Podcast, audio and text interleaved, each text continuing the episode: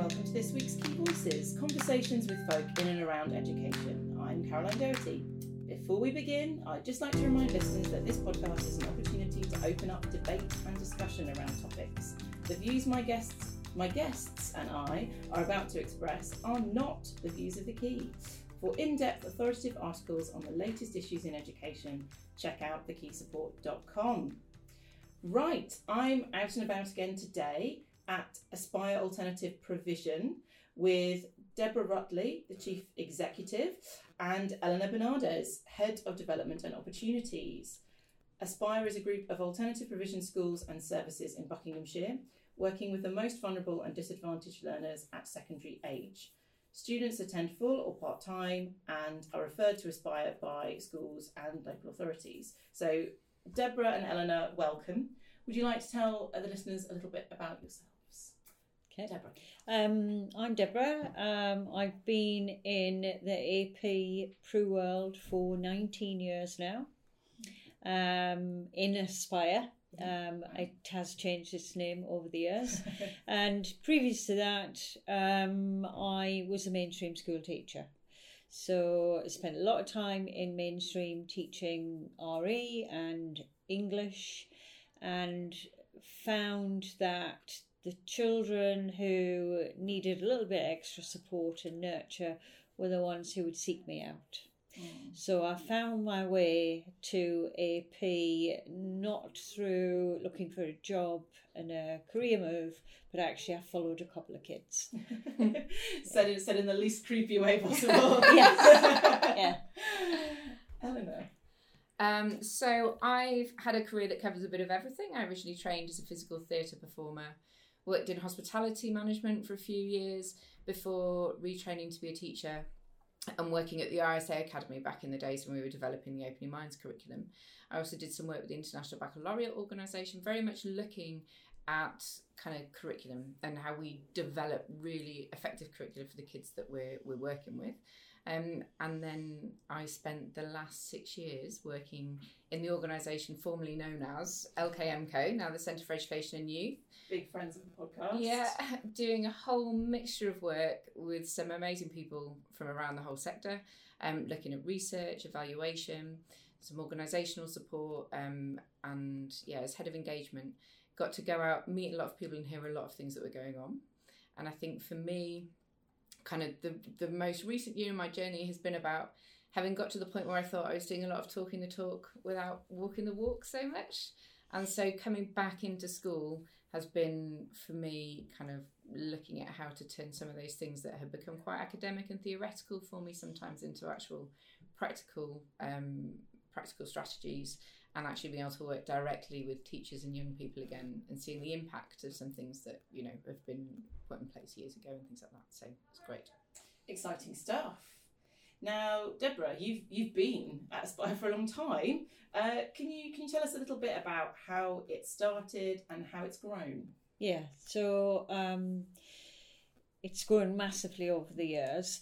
Um, and how it started was um, in the community, um, a group of head teachers getting together uh, 20 odd years ago and saying we need some provision for the children who are not being successful in mainstream school.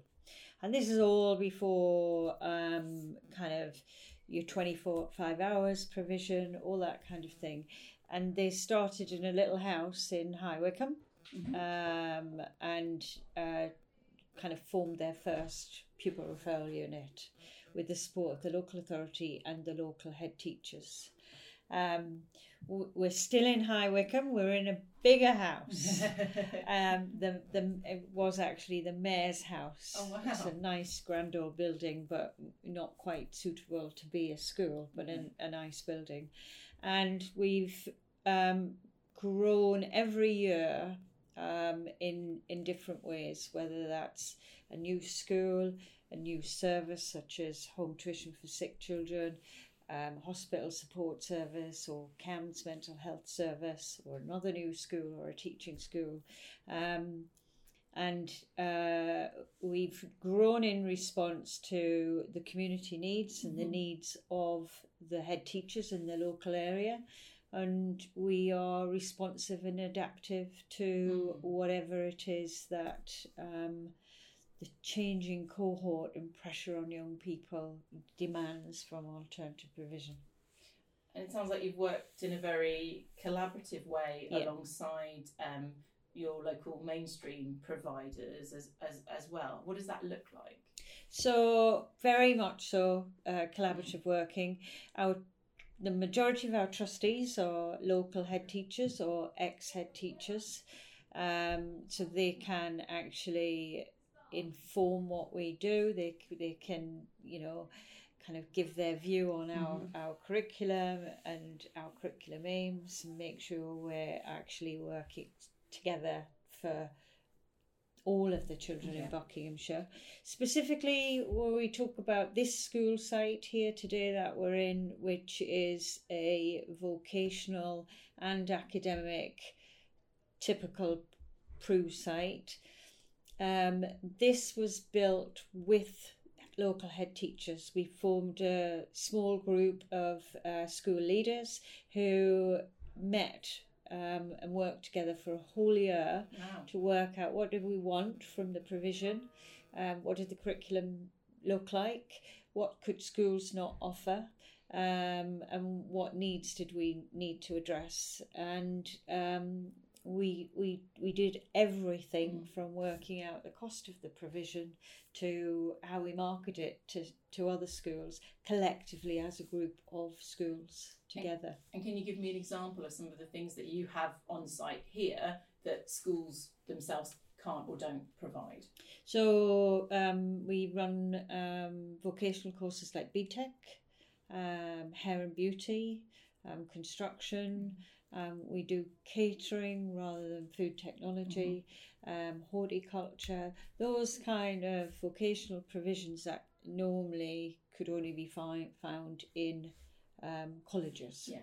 Yeah. So that's what the school said that they wanted when we were building this provision. They, they said that it would cost too much for them to Mhm. develop it individually in different schools. So they pooled money together. I mean, it really was collaborative because I actually had to say, it's okay, we won't have that money. We'll put it all together and we're building a site that, that and provision that serves us all. Yeah, and it's really using using that funding for the students Yeah. wherever they happen to be in the system at that time, Yeah, really, isn't it? yeah, yeah. And you, you, you mentioned you've you, you've kind of grown and, and, and, and developed a lot and, and you are a, an academy trust. How have those academy freedoms allowed you to do things as a group of schools that you that might have been challenging in, a, in another structure? Um, I'm I'm not sure whether whether it would have been challenging in another structure. It might it might have been. Um, I'm not the kind of person to be blocked by challenges, so I'm getting that sense. uh, I, I would have found a way. yeah. Um, what we do that's quite unique as as an academy trust is that we consider ourselves to be a family. Mm. We um, share staff if if we need to. We will share resources if Mm. if one school or service is is needing it more than Yeah. another. Um, and that includes the, the sharing of kind of SLT experiences Mm. as well. Um, and specifically because we've got a teaching school attached to our mat, we've been able to provide really good high quality CPD, Mm. um, which as a standalone individual alternative provision with you know small group of students and small funding, we Mm. wouldn't be able to do that. And while we're on the subject of CPD, how does that work kind of internally across across the trust and the different different sort of forms of, of provision? Do you work together on, on some of your CPD as a trust? So we try to have um, at the beginning of the academic year, we try to have CPD that's relevant to everybody, and that includes you know your cleaner and your chef, everybody. So for for example, everybody needs to know uh, about how they might talk and respond to young people who've been affected by trauma.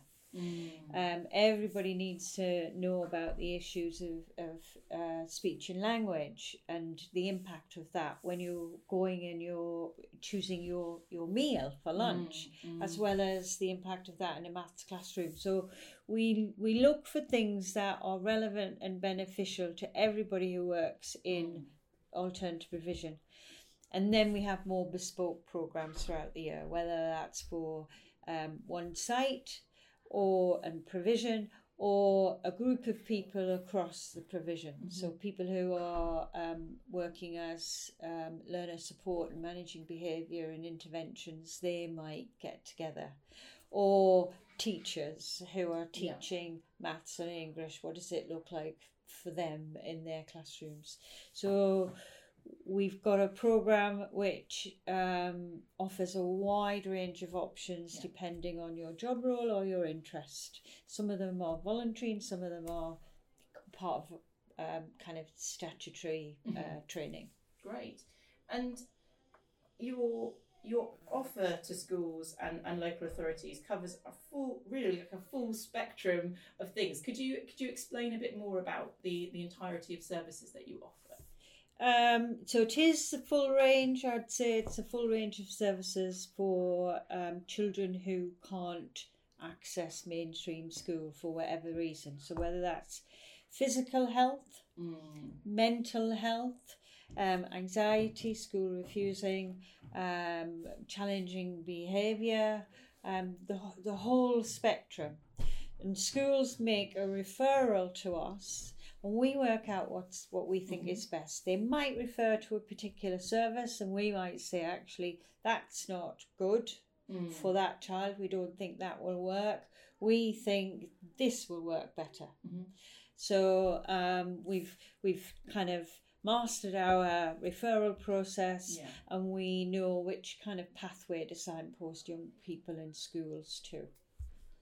Great stuff. And um, Eleanor, you've, you've only relatively recently moved into alternative um, provision.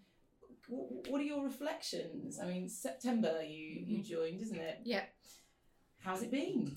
Uh, so I think it was very intense first coming away. I remember um, reading a tweet at some point, I think from Joe Hallgarten, saying that all think tankers and policy people should go back into school for like some time just to get back to grips with it. And I felt very much like that when we came back in.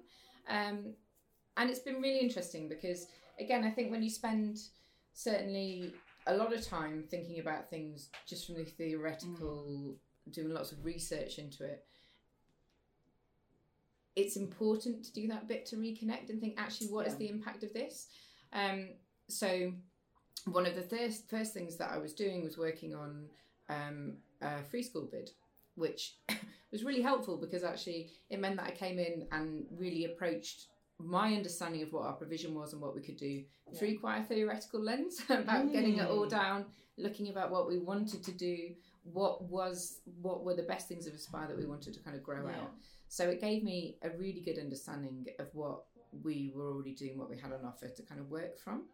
Um, and then some of the highlights for me have been really experiencing the impact of some of the work that we'd done back at CFEY. So yeah. one thing that really springs to mind is I remember years ago a chat with Beccy Earnshaw from Voice 21 that led to um, Will Millard writing the first oracy report for LKMCO Mm. and setting up the APPG.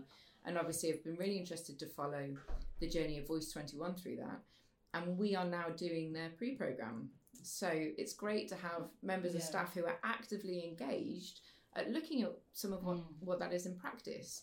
Um, and so that feels rewarding to have gone through that kind of whole circle piece. Mm. And then also, I think one of the things that's very relevant to me is another report that we worked on called Building Trust back for Ambition School Leadership, which Yeah. was interviewing lots of chief execs and people that have been through this process of setting up mats and looking at those points when things needed to change in terms of growth. Um, certainly, with our own growth and thinking about where we are as a mat and what the aims are, um, it really adds that extra Mm. dimension of saying, yeah, I remember people talking about this when we interviewed them years ago, and like this is kind of you know helpful now when we're thinking about our own vision. Yeah, Yeah. so I'm living the reports. It's great. And and what about work, working with some of the, the young people? Um, how have you found how have you found that? It's great. Um, so it's really nice to actually have a chance to engage with young people again, and I think um, you know the nuance of that is really important as well. So when you're having that day to day and understanding actually how young people who are accessing our provision, whether it's for behavioural needs or for medical needs, present through different challenges and in different ways, and actually how they can be supported by staff who really understand the issues has been has been really great to get a better understanding of. And I think one of the things that Aspire staff do really well, and is kind of one of the key principles, mm. is that the relationships is a learning outcome in its own right. Yeah. And you know, it's very easy to read that or see it in the paper or hear someone talking about it, but actually watching how members of staff and teams of staff develop those relationships with young people and help them to turn their lives around mm. is is stunning, absolutely stunning.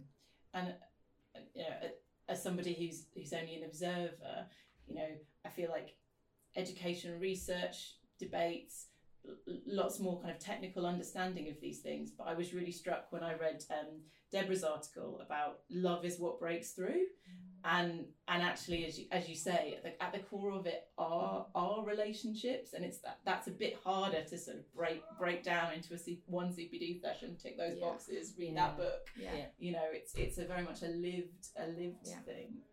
So I think love is an interesting one, and Deborah, I'm sure, can talk much better about this. But that idea, I think, when people read about love and they hear other people mentioning love, it's easy to think it's a fluffy concept. Mm. But actually, if you're with these young people day in, day out and understand some of the challenges that they face and their communities face, you have to be very intentional mm. about that love and what that looks like and how that works in practice. Um, and it's not fluffy at all. Deborah, have you got some reflections to share on that? I think that, that the key word there is intentional. Mm. It's it's kind of working out what what does that mean on a day to day basis, and um, how can you make that happen, and being purposeful in your communications, your interactions, your responses, because you're aware of the impact that you can have and the impact other people can have on, on you and others around them. And um, we talk about that a lot. We practice it a lot. Mm. We um, reflect a lot so that we can get better at that behaviors that are living our values. Mm. Um, what would you What would you like people who maybe don't have very much professional experience of alternative provision to to understand about about what goes on in in your service and services like yours? Um, I think for some people, it's understanding that actually we are a school, mm-hmm. um, and it's it's about high quality education for young people mm-hmm. as well as all the other bits. It's and it's yeah. high quality education and the other stuff. Mm-hmm. It's not one or the other. And that we take our uh, teaching and learning very seriously. We have a, a, curriculum that we're proud of. We have teaching and learning cultures mm-hmm. that um, we use so that everybody's constantly getting better.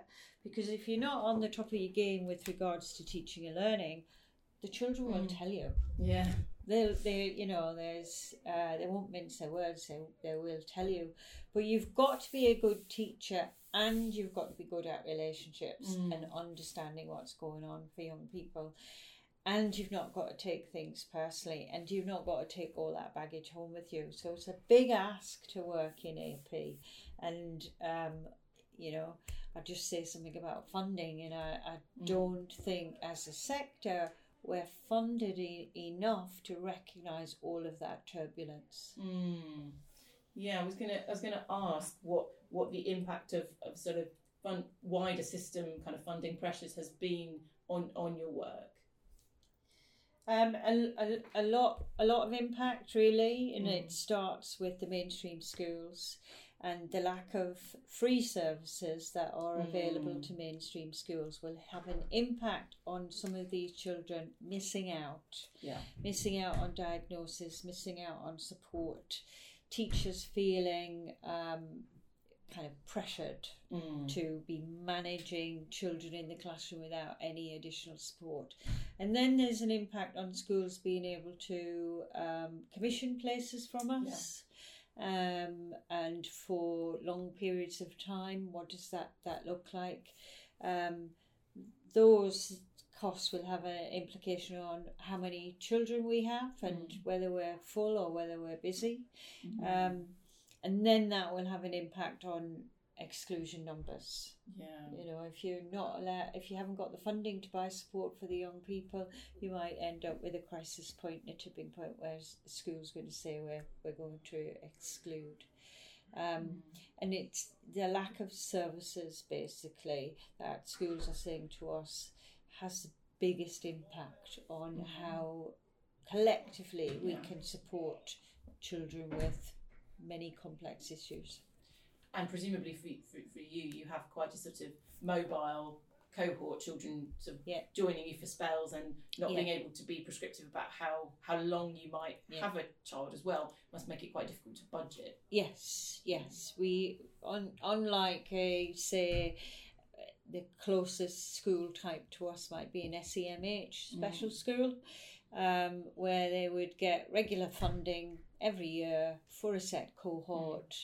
Um, we have the turbulence in our our funding, but you know if we have if you know ten more kids next week who are excluded from school, can't magic teachers out No. of thin air. So it is a service which I believe needs to be funded fully for an academic year, a bit like how we fund our fire service, whether Yeah. or not there's a fire or not. We still want the fire service ready and able Mm. to respond.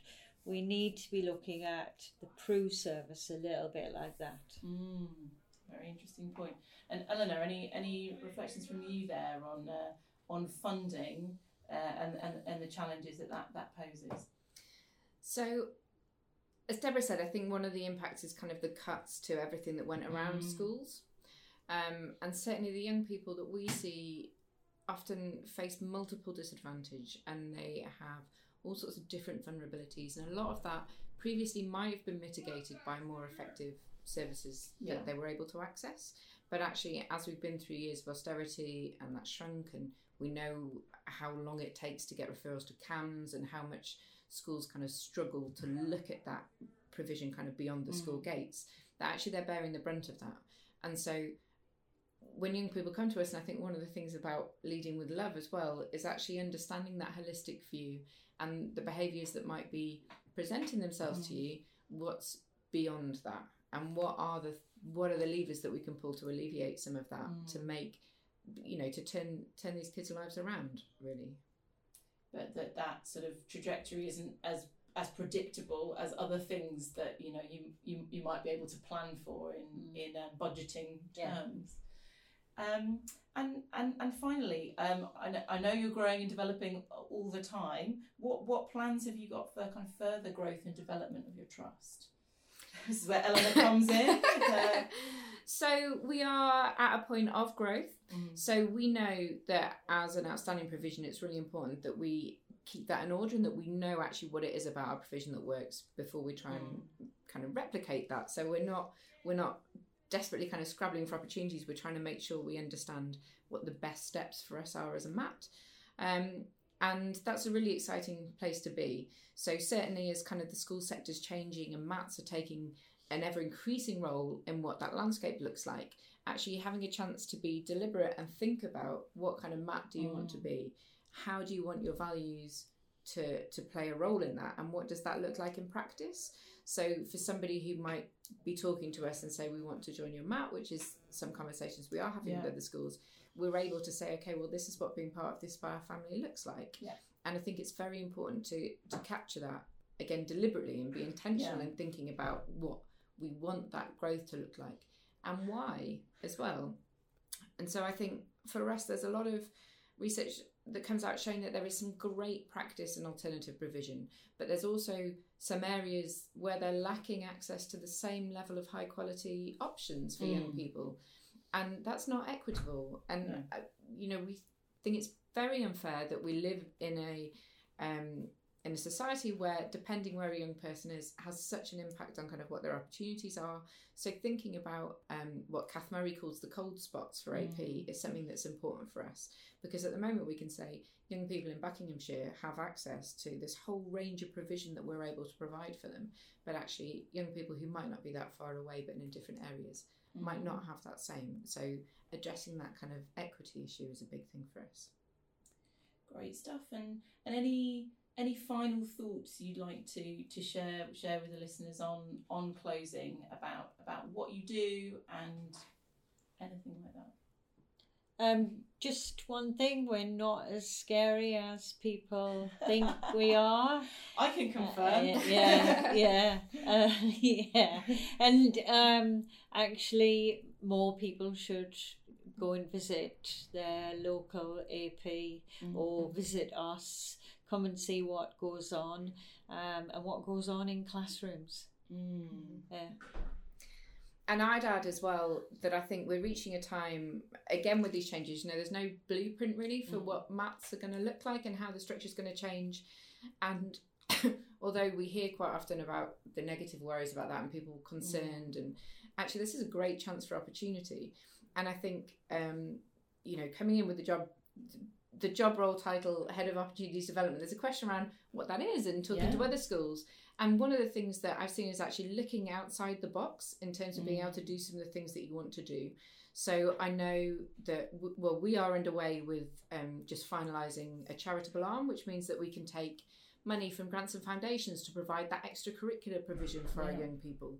Um, for the specific project that we're hoping to do first, it's very much around arts. And a lot of the entitlement that it used to be a lot easier to offer, but as funding kind of constraints have hit, it's not. Yeah. And I think um, it's great to see that MATs, especially, but also schools, are starting to be more creative in thinking actually what are the different streams that they can use to, to do the things that they want to do.